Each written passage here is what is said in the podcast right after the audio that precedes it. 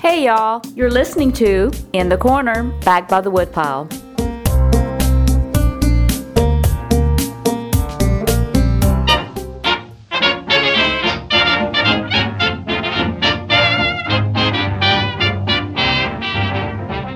I'm Spun Counter Guy. Thanks for stopping by.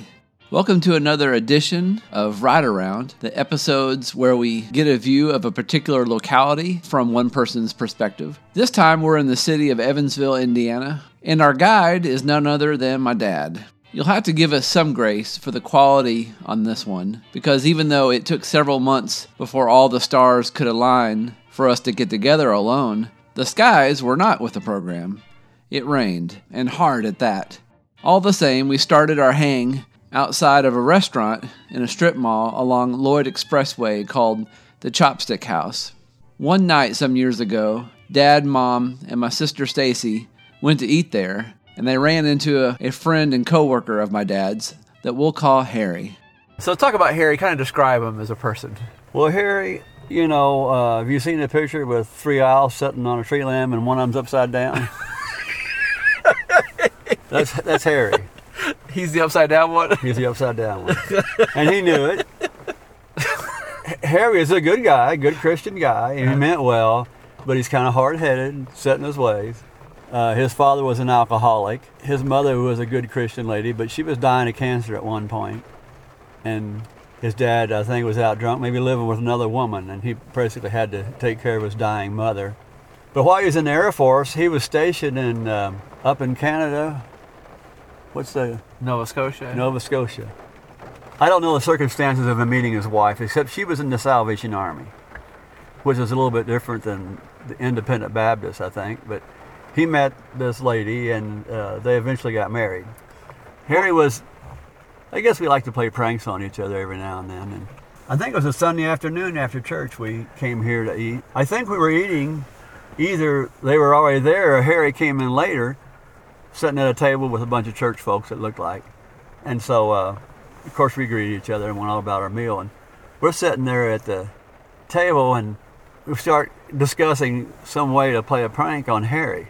I said, Well, if I had a piece of toilet paper, I think I'd, I'd go over and talk to him, pat him on the back, and stick a piece of toilet paper on his back, you know. and, you know, just harmless, just thinking that someone would eventually say, Hey, there's some toilet paper on your back, and that'd be the end of it, you know. well, Stacy actually jumped in on it. Says, "Hey, I'll run to the bathroom and get some toilet paper," and she did, and she came back, and I think Mom happened to have some Scotch tape in her purse. Just worked out that good. So I go to put a piece of Scotch tape on the about a four foot long of toilet paper, got it fixed, and I will run. Harry had his jacket kind of back on the the chair there, so it wasn't on. So it was easy for me to stamp it on there and uh, him not know it. He didn't feel it. But I figured, well, there's a good chance he'd see it and that'd be ha ha ha and that'd be the end of it. Well, it didn't turn out that way. They was getting ready to leave, and the church group they had had a bunch of little small kids, and you know they were a little bit restless. Well, as the uh, older people were s- standing up and putting on their coats and saying their goodbyes and packing up their food, the kids kind of got loose, running around, and they ran up to the front of the store where the coat rack was, and they started hanging around. Uh, They might have been trying to get their coat off. I don't know, but they was kind of like climbing on the side of it or something. And eventually they pulled it down on the floor. Well, Harry's wife saw it, and she had a little bit of an accent, and uh, he takes off running to help him out. You know, well, he's got his coat on by this time, and the toilet paper's flapping in the breeze, running to the restaurant. And he gets about halfway through the restaurant. His wife sees it and she says, Harry, Harry, there's something on your back. Well, then everybody in the restaurant looks at him. That's about the end of it. We had it turned out better than what we thought, but he was really offended by that. I mean, he didn't see the humor in it. uh, no, no, he did not. Now I don't know if we can laugh about it now or not. I'd, I'd let him bring it up. I wouldn't bring it up. But it just one of those things that sounded simple, just a little bit of toilet paper, you know. Uh, I mean, he never stopped talking to me or anything like that at work, but he may have been offended, you know. He was one of those guys. Uh, if he was pranking around and acting silly, and it was okay, but do something on him, and he really took it hard. Anyway, it's just funny how down through life, several things that seem to be harmless, started out as harmless, turn into a big fiasco, you know. Rolling high back to my Indiana and you, who's your sweetheart, say who. Okay, so we're out on Division, which runs alongside Lloyd Expressway. You know, I've always kind of hunted for used stereo or electronic equipment. I don't know if I've ever bought any electronic equipment news. That's sad, you know. New, brand new. One day I saw this ad in the paper where they listed some speakers and some amplifiers and whatnot. So I called the number. Well, it was a goofy thing. I don't know if it had a recording or not, but the guy was very shielded, I think, you know, just you didn't know if you left a message on a good place, it was unidentified, but you left a message and eventually he'd call back. Or sometimes he'd pick up on the phone, but that's the way he operated. Anyway, he just ended up being a guy named Sam Wary. And it turned out he and somebody else had been partners in a, in a relatively successful TV uh, radio repair shop, you know, back in the day when that was all good. And I think it was a, a rather sizable business. And so he had the ear and the, the know how about equipment, but he would basically go around to I guess he followed yard sales a lot or somehow source, and he'd pick up these things for a little bit of nothing and try them out and then resell them. And it turned out being a real good source for me because I always wanted something a little inexpensive, and he always seemed to have something in there. Just had you remember his room; it was just chock full of cords and headphones and adapters, and back then cassette tape things, old records, and a lot of gear and stuff he'd picked up, and he'd sell them at a decent price. Well, right off the bat, Sam was uh, what I would call a conspiratist, conspiracy guy. You know, mm-hmm. everything you would say, he had a different spin on it. You know, if you say anything about the government, if you say anything about religion, you know, and it was always way out there. He just could. He was so non-mainstream; it was pitiful. Well, he could, he's hard to even be around. Even he believed in that stuff so much that he had a Xerox machine just to photocopy his conspiracy theories. If you remember, right? He took it on his ministry that. Uh, he would. You're right. He would copy these tracks. I used to call them. Uh, I took home several pamphlets. When I yeah, I you just would been polite and take them. And he uh, got into copying VHS tapes. I mean, he just made them by the bucket loads full, and he'd give you one, but you had to promise to pass it on to somebody else. And it was, uh, I think he was connected with somebody down in Kentucky that was, um, what would you call a creationist, mm-hmm. uh, extreme, you know. And I don't think he had any friends. I don't think anybody could hardly stand him too long. I don't think his family could be around him because he was just he couldn't keep his mouth shut about his beliefs. You know, it just just wear you down all the time. Sam was a good old guy. You know, once he learned who you were and trusted you, he let you in his house and you could see his gear and all that. But uh, one of the funny things there was he lived in an older house there. Right below the steps, where the steps met up to the sidewalk, there was a offset there for some reason. I guess the ground had settled. And he had painted that thing with yellow or orange paint or something because I guess different people had tripped on it.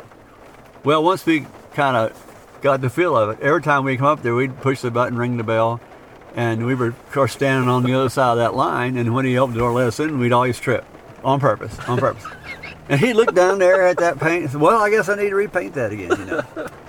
And we wouldn't say anything, you know. We just. But every time he came back, it had more every, paint. It had more paint on it, you know. And the next we tripped every time we went there. And he never, never did catch on to what we were doing. You told me about his stereo that. Oh my! He had a the old console stereo that was his. He was his, not for sale. And it was probably top of the line in its day. It wasn't for sale. It was in his living room. There was a pair of headphones there. I was interested in buying. it. Most of his equipment was sitting there on a shelf or stacked up. You know, it wasn't ready to use, and so I wanted to hear these headphones. And I asked him, I knew it had a stereo there. I said, Can I plug it in? And he agreed. I noticed when I plugged it in, or he may even plugged it in for me, that all the knobs had little marks with a mark, a sharpie or something, or a piece of tape or something. Every knob on that thing had a mark where he wanted it.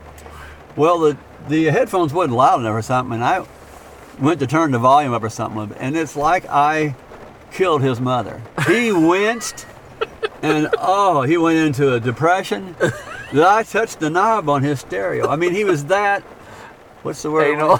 Anal about it. And, uh, you know, it was marked. I could put it back to where it was, and it wasn't like I went and re-EQ'd the thing. I just turned the volume, but oh, it just really upset him. really did.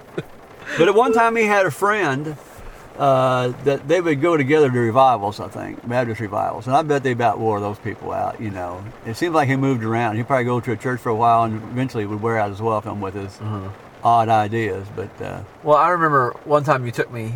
I noticed in the room there, there's like a little trampoline, and I said, uh, "Hey Sam, why is there a trampoline in your house?" And you were behind him, and you, you shook your head like, "Oh man, you're in for it now." he winced again. We'll explain why it was not a trampoline, and oh, that's not a trampoline. Yeah. It's a rebounder. Then we got more literature. so then you got a little paper on the propaganda of this rebounder. And uh, how all the diseases it cured just by bouncing on this thing so many times a day or whatever. It had a whole list of things you could do with it. And they even had a section if you were crippled and in a wheelchair, you could just bring your wheelchair up to this rebounder slash trampoline. trampoline and just rest your feet on the edge of it and have your buddy jumping up and down and it would help heal your ailments, you know. He was serious about that thing. Things like that, you know, kind of stay with us and we make it a lifetime joke, you know. You know. So anytime we see anything like these little child trampolines they make for kids, you know, we, that's a rebounder. That's not no trampoline. Right. I think one time I couldn't get a hold of him for a while, to, and then eventually I did, and he said he'd been sick. Well, I came in to look at some equipment, and I said, "Oh, what kind of sickness?" He said, "Well, I have cancer of the uh, prostate. Prostate. I get those words mixed up." Yeah. I said, "Oh, really? And you- you're going to have surgery?" No, no, no. I'm on a. Uh, there's a way to take care of that where you have your prostate milked. And I said, "What?" And I tried not to show too much interest, but I said, "I don't know what that is." He says, "Yeah, well, I tried to get the doctors around here; they won't do it. But I found a doctor in Illinois; he'll milk my prostate." you know, I wanted. I was really curious about what that meant, but uh, I didn't want to. You were afraid he was going to give you a pamphlet? He may have gave me one, but uh, I'm surprised he even brought it up because he's very conservative. You know, very uh, morally clean and all. And, and I guess probably if I'd asked him what milking your prostate would have been, he'd probably told me. You know, of course we asked some medical people we knew, and they Yeah. never heard of it. We asked your sister. Yeah, she had never heard of it. No, but she found out. That Oh, she did? Yeah, she said it was an old belief. They used to think it worked, like massaging it or something. Man. There's only one way you can massage that thing. and that's through an orifice that oh man, But Sam Ware, you know, one day he had five gallon buckets sitting around, maybe a little water in them, a bunch of these plants sticking out. And I said, "What's that?" Oh, that's some kind of herb he had. And I, he showed me out in the backyard. He had all these. He was raising. I never heard of what it was, but he was raising things and selling them and giving them to people. You know, people just love those things. And while I was there, his a daughter came in, and she was a little people. Mm-hmm. And she come in, and he gave her a bucket of whatever it was, you know, and she took it, you know. Well, one day I was driving by and I saw a yard sale out in the front of his, and I thought, oh, Sam's getting rid of a bunch of stuff. So I, you know, pulled in, stopped, and I recognized his daughter. You know, she's a little midget. I said, well, how's Sam's doing? Oh, Sam's been dead. She was really braggadocious about he was dead, and she was kind of glad of it. I think. You know, it's man. really odd, really odd. You know, of course, maybe he had wore her down too, because he was he was the kind of guy that you you know you might want to party with, but you don't want to be around him very long because uh-huh. he just get on your nerves. You know, he's overbearing with his conspiracy theories. You know, did they go to the moon? No, they didn't go to the moon. Was Elvis Presley still alive? Yeah, I used to. All those people. How did John F. Kennedy get shot? Well, he had you know always something way out, nothing mainstream about it. You know, and you couldn't convince them. There's no reason to get in a discussion with them. You know. But yeah, she was selling that stuff left and right, and she had the rebounder out there for sale. But it was so cold and brash the way she said, "Oh, he's been dead for a long time," and she, you know, there wasn't any sympathy or anything there. Yeah. And I started to say, you know, I tried to say, "Well, I'm sorry to hear that," you know. Oh. There was one thing that he had given me a videotape of about the the Waco, Texas Yeah. thing. I wasn't looking forward to watching it, but I watched it and it seemed pretty convincing. And later on, I think it was it ended up being right. Like there was a lot of heavy-handedness with the BATF, and some Yeah. people got in trouble. Right. So that was one thing he was kind of right on. It sounds like, but he, this is the guy who also had a. uh, Remember, he had a photograph of supposedly Bill Clinton's black son, and my. you could tell it was a really bad Photoshop that someone had taken African features and put it on Bill Clinton. It was pretty pretty my. sad looking, but One of a kind he was, you Yeah. know.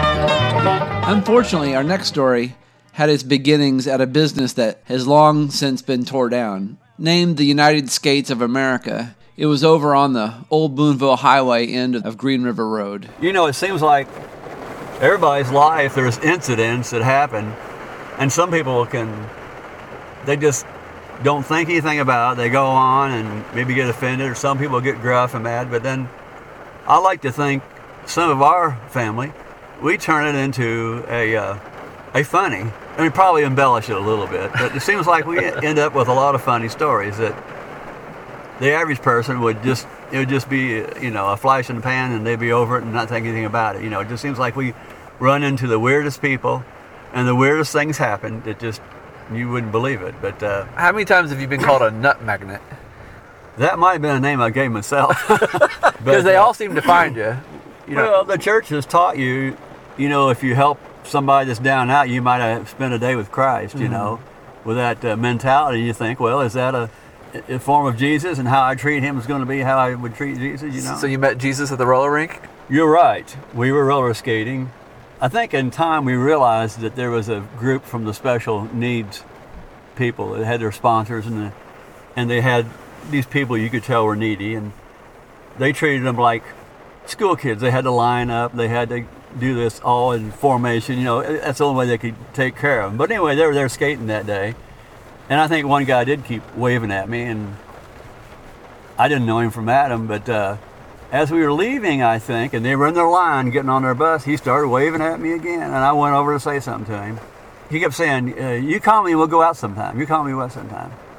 And uh, I said, "Well, do you have a phone number?" And he's, "Yeah." He, so he wrote down a phone number on one of his paycheck stubs, and he was working for some kind of a, a special needs Like a workshop or something. And I saw his hourly wage, and it was it was pitiful. You know, like fifty-seven cents or something like Right. that. Otherwise, I wouldn't have known. But there again, you know, we were taught to be nice to people, so I thought, you know, I don't do any civic things or other than supporting our missionaries through our denomination. We don't do any real hands-on missionary type work. So I thought, well, I'll uh, see what can be done there. So I called the number and got a hold of one of the organizational ladies, and uh, I said, this guy's name was Richard. I don't remember his last name if he had one. Well, I'm sure he had one. And I remember I was sincere. I was trying to be nice. right. So I said, you know, uh, I don't know anything about what's going on here, but this guy Richard at the roller rink kind of picked, singled me out, waved at me, and gave me his phone number. I, I said, I don't know what he's wanting for sure. And she says, well, we have a lot of patients, and you know, they like to have not a sponsor, but somebody that will take them out on activities every now and then. You know, we kind of encourage them. They don't have family, they don't, or their family don't do much, and so, you know, we encourage them to find somebody to kind of work them in society and all that. And I said, yeah, okay. And I, I'm sure I asked a bunch of questions, and so I said, well, you know, get back with me and tell me what, how, what night or what time or something would work out. So we did. And uh, I remember going there several times, and I'd pick him up. And I think one time we did go to the roller rink. And sometimes I would take him to. Uh, I think I took him to the movie one time. One time, this is a kind of a side story. We went to uh, casino, and they would have concerts there of uh, groups, and the, concerts were free. And uh, generally, you had to stand around. You know, I think you could reserve seats. You wouldn't pay ten dollars or something like that. But I think I asked him. I said, "Do you like so and so kind of music?" Yeah, yeah, he did. Like I said, "Well, you want to go?" Yeah, yeah, let's go. So we went down there. So we did a few little public things, but this has nothing to do with the story. But one day I was supposed to pick him up there, and I was running late, and uh, I got there and. It was a halfway house, is what it was, and there was this big meeting room. You walk in like a big living room, and most of the clients were there, like watching TV or talking or playing games or whatever. And uh, so that's where I go to pick him up. And uh, usually the the house, what do you call those house ladies? House mother. House mother or something would go get him, tell him that I was there, you know. And he'd come down. Well, this time he wouldn't come down. He was mad because I was late. And I, I didn't understand. Of course, I don't don't understand the mental His disability. so, yeah, that uh, I don't know if it upset him so much and he got into a mood and couldn't get out of it, but And I kept encouraging. And I said, "Well, can he get ready? I'll wait on him, you know." And she'd go up and talk to him. He said, "No, he's already in bed. He, he don't want to get out." So I guess I was a little miffed. So I thought, well, okay. So I, I didn't engage anymore. Eventually, I got feeling bad and called again. We went out a few more times, and I remember those times when I'm sitting there in this common room, waiting on him to come down. You know, and people looking at me. And at one point, I guess I was showed some interest in his personal life and and the home and the situation, how they did it. And I asked him. He says, "Well, yeah, I got a room, and or I share it with a friend or something with Bobby Joe or whatever it was." And I said, "Well, can I can I see your room? You know, I was just curious how the system worked. You know." So we went up, and uh, it was a very very small room. It had two single beds in it, and you just had one little corner. I mean, I'm sure it's better than nothing, but uh, makes you more thankful. These people, all they got is one little thing, very meager. I think one nightstand and a couple things uh, to their to their own self, you know, and sharing a room with somebody else over there, griping if you're staying up too late or got your. Yeah. The only place you can watch TV is down in the common room, and you got to watch what everybody else wants to watch. You know how. You know that's a side of life, but uh, I guess it's a step up from the institution, which was used to be the the norm. Yeah, what did they call those? Was it a halfway house or not a halfway house? But, Call uh, group homes. Group homes, yeah. Yeah. They were real popular for a while, and I don't think there's too many of them around anymore. But Well, when I was doing it, they were trying to get away from group home and like do more of a like two or three clients, as we used to call them, per house, as opposed Yeah. to like ten, because Yeah. they're trying to make it more normal. that really shook me up. I- you know, I'd been, I can't think of all the uh, social places we did. There was wasn't a whole lot we could do, but like you mentioned, I maybe just take him out for a sandwich at McDonald's. Let me ask him, what do you like to do? And They may have told me some things he likes to do, and I probably tried to accommodate him on that. But anyway, this one trip we went on somewhere, and we were going there. At one point, he says, uh, "I don't mind being gay," and I thought, "What?" And I said, What'd you say? He says, I don't mind being gay. I said, Oh. I tell you what, it put a chill because I thought, well, What's going on here? But I finished out our evening where it was, and the next day I called the, uh, the people in charge and I said, uh, Say, uh, we had an incident with Richard, and although out of clear blue sky, he says he don't mind being gay. And she said, Yeah. I said, Does he know what he's talking about? Oh yes, he knows what he's talking about. And I was I was upset. I was furious. I said, "You mean you hooked me up with a guy that I'm trying to do some social work, and I unknowingly don't know he's gay. I, and I'm not judging him, but I have a wife and kids. What if he accused me of something that I didn't do? I said I would be in a heck of a mess. Uh-huh. Why isn't someone inform me that? She says, "Well, the, the privacy thing. We're not allowed to do that. We can't tell it people." And I'm not saying that. I'm not trying to judge him or anything, but hmm. you know, I think people need to know that going in there because there is some a lot of liability. Of course, that was 20, 30 years ago, and it, it was worse then. You know. So anymore. you but think that when you were coming to the house and people were looking at you, they thought that you were just using him for sex? I think that. Yeah. And you know, and then that, that really, really got me. I think, okay, I'm standing out there waiting, and here's this, this guy that's obviously not a part of the world. I usually dressed up pretty decent, and going to pick up this guy that didn't even get the cereal out of his beard when I picked him up. I'd have to even tell him ahead of time, say, can you clean Richard up a little bit? Oh, they And- weren't taking care of him real well. Well, I guess they pretty much function on their own, but sometimes he didn't shave, and sometimes it was a little scrungy, you know, and mm-hmm. and they would. Along in that time, once he said something about he wished he had a radio or something, and you know, of course, I've always got little portable radios laying around and whatnot, and so I found one that was kind of a good unit and had a tape, tape player on all that, and radio, and maybe some other features, and I gave it to him. He was thankful and all that, you know. I thought, well, that's the way I can help out people like that. Later on, I asked him, I said, how's the radio doing? Oh, so and so has it. I said, what do you mean? Is he bought? Well, no, he wanted it, so I gave it to him. So I'm thinking, okay, somebody's taking advantage of this guy. Uh, He don't know any better. So, So I found the name of the guy, and I went to his house. You know, I was pretty so th- they weren't even living in his house. no, I guess it was another guy that used to be a sponsor or something. Oh. This is before I know anything. Uh-huh.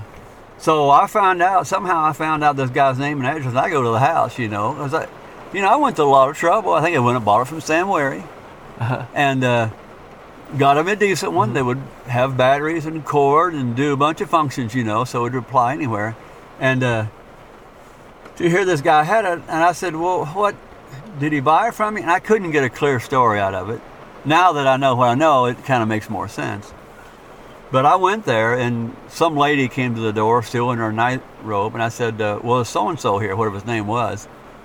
No, he's not here. He's at work or something. I said, "Well, uh, do you know who Richard is?" And I think she did. I said, "Well, he said that he has your husband has his radio. Can you let me have that and get it back to Richard?" She didn't know what I was talking about. After you find out that he's gay, and you think, "Well, was this guy going for for a good time or what?" Maybe it's an open marriage and she let him do his thing. I don't know, but you have to wonder: Did he trade that for maybe Richard wanting to engage and trading the radio for it? I don't know. Wow. But it's just part of the story when it all comes together and comes down. And that's one of the one of the few times in life I was really bummed out because I think, okay, I came there picking up this guy that had a rougher way in life, didn't have any means to speak of, mm-hmm. and I'm taking this guy out, and they're all staring at me thinking that I'm, you know, taking him out for my own pleasure or something like that, you know, and just yeah. it's like everybody knew except me. you know how they, you know, the Yeah. wife finds out her husband's cheating on her, and all the friends knew about. it. And, you know, I really felt Yeah. What's the word I want to say, betrayed or Well, I can tell you that there was that move to, to, to make life for handicapped people as normal as possible. They call it normalization. And when I was in it, I mean, some were at, they were so radical that they were saying like, if a, a guy, a handicapped guy, wants a, to get a prostitute, then you know we got to support him. You know that that's their right. Um, and of course, the, you telling me that. the company I worked at said that's illegal. You know we, we can't do that. You know, but there were a certain amount of things that I, I found maybe immoral that I kind of had to had to respect. It was their choice, but including like the sexual stuff. If they want to engage in that with someone else that's consenting, even if the other person's not handicapped, you know, there's not much you can legally do, and it's technically their right. So I can see why that would be. But Yeah. you have to wonder if, because of that program and these sponsors, if that didn't start that, if maybe the guy was never gay to start with, and Oh, and yeah. all his sponsors taking out have evil on their mind and Right. change the guy, you know, or if he had been institutionalized, I mean, that stuff was pretty common. Also, the staff, if the staff had a predilection one way or the other, it was common for people to abuse them. Now, of course, they've really cracked down on that and they have cameras and everything else, but see, I was so ignorant of that kind of thing. If I'd have known that some people were using them for a legal sex toy or something, yeah. I probably would never Yeah. endeavored into that. But Well, uh, something innocent go. That's kind of the opposite of the, some of the pranks we did. Some of the pranks turned out real good and funny, and then some of the other things you try and do for good, they Yeah. turn out bad. At least you tried. I was hungry and you fed me, and Yeah. I was uh, handicapped and lonely, and you took me to the skating rink. Where did you get your religion? Where did you get your religion? Where did you get your religion? Okay, so we're on Newburgh Road. We're at the church that at least I grew up in, and it was called First church, of the Nazarene, for a while, and then eventually went to Eastview.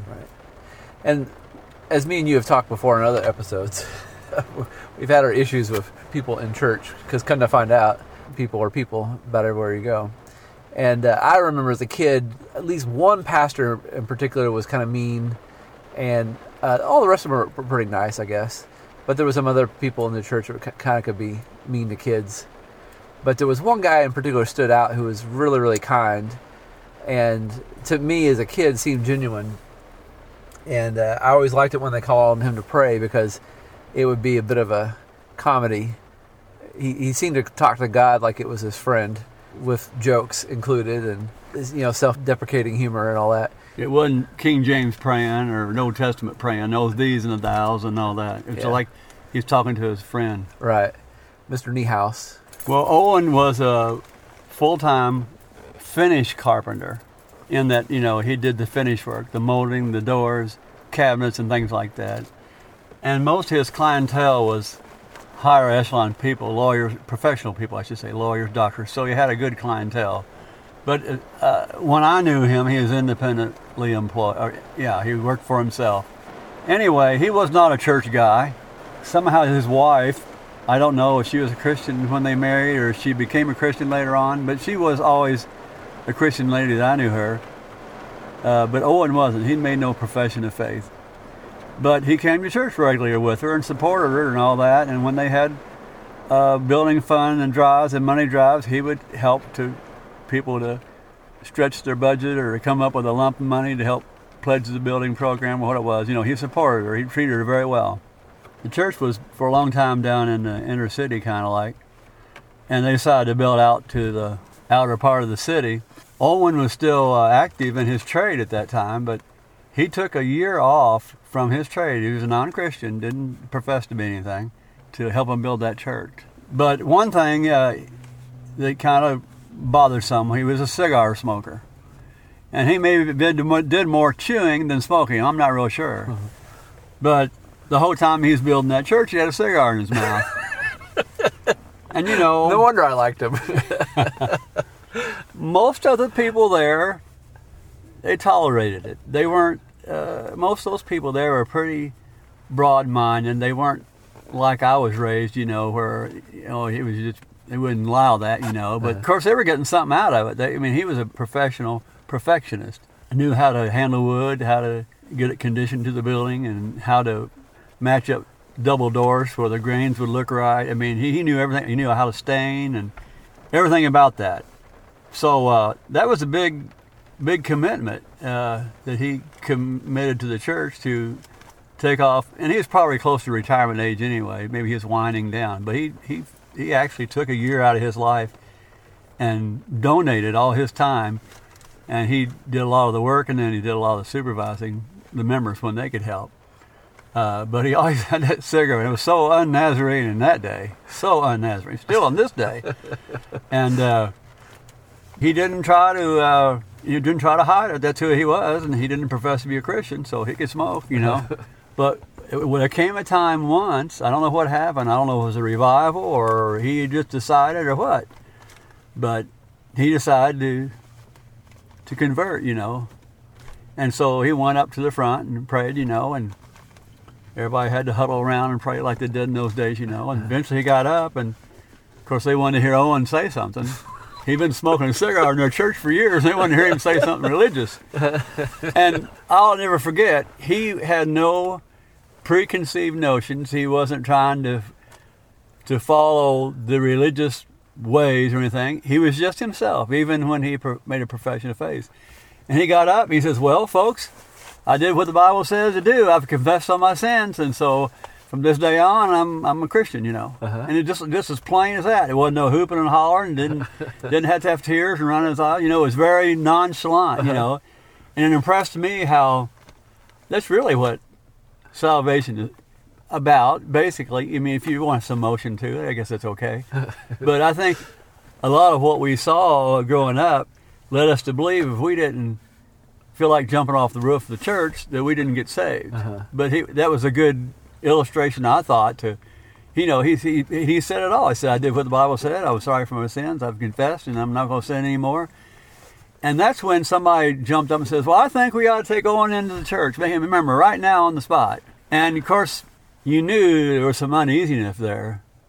Uh, I, I, see, I see the pastor squirming terribly because back then you kind of had to prove yourself before you got into church, you know.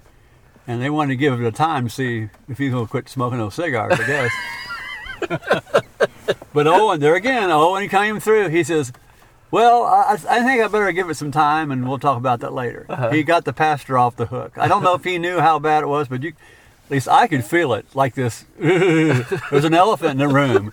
Some lame brain. I think we ought to make a member of the church. Maybe they should have. I don't know.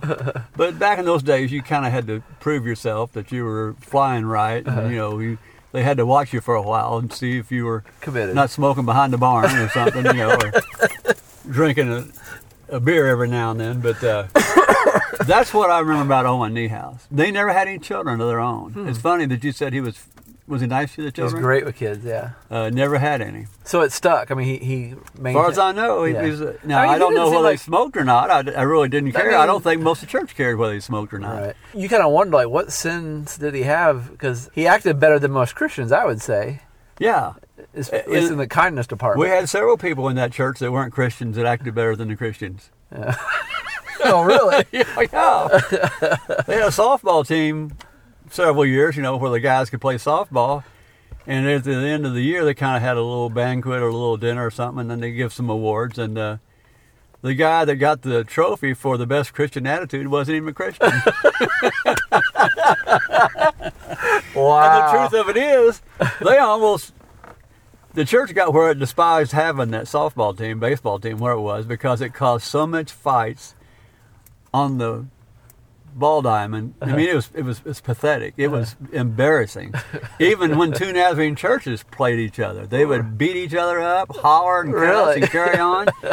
But the pastor, you know, he didn't know how to. It was kind of a catch twenty two. He probably knew if they quit the ball game, but some of those people wouldn't come anymore. I don't know, uh-huh. but. uh and he's, we still laugh about it. He even laughs about it. You know, I wasn't even Christian. They gave me the player with the best Christian attitude. and I think he did. You know, he wasn't hot headed. Yeah. How did uh, Mr. Niehaus die? I don't remember. I think one of them died, and it wasn't too long the other one died. I think they were that close to each other that, but lived a very humble life. We went to their home a time or two. It was very, very back in those days. You know, it was just very. I think it was really small, but They had good finishing.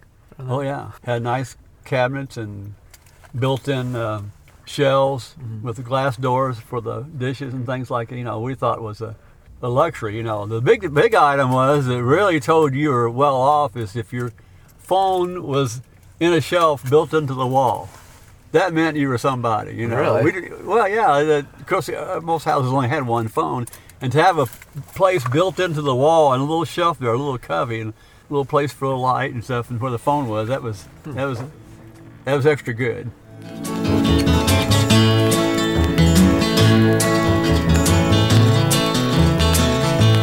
Well, that's the end of our tour for now. If you're still in a exploratory mood, you might give a listen to past Ride Around episodes, including our visits to Nashville, Tennessee, Hopkins County, Kentucky, and Jamaica Plains, Massachusetts. In the Corner Back by the Woodpile is produced by A Closet, a Pocket, and a Suitcase. You can listen to this podcast on iTunes, Stitcher, or podbean.com.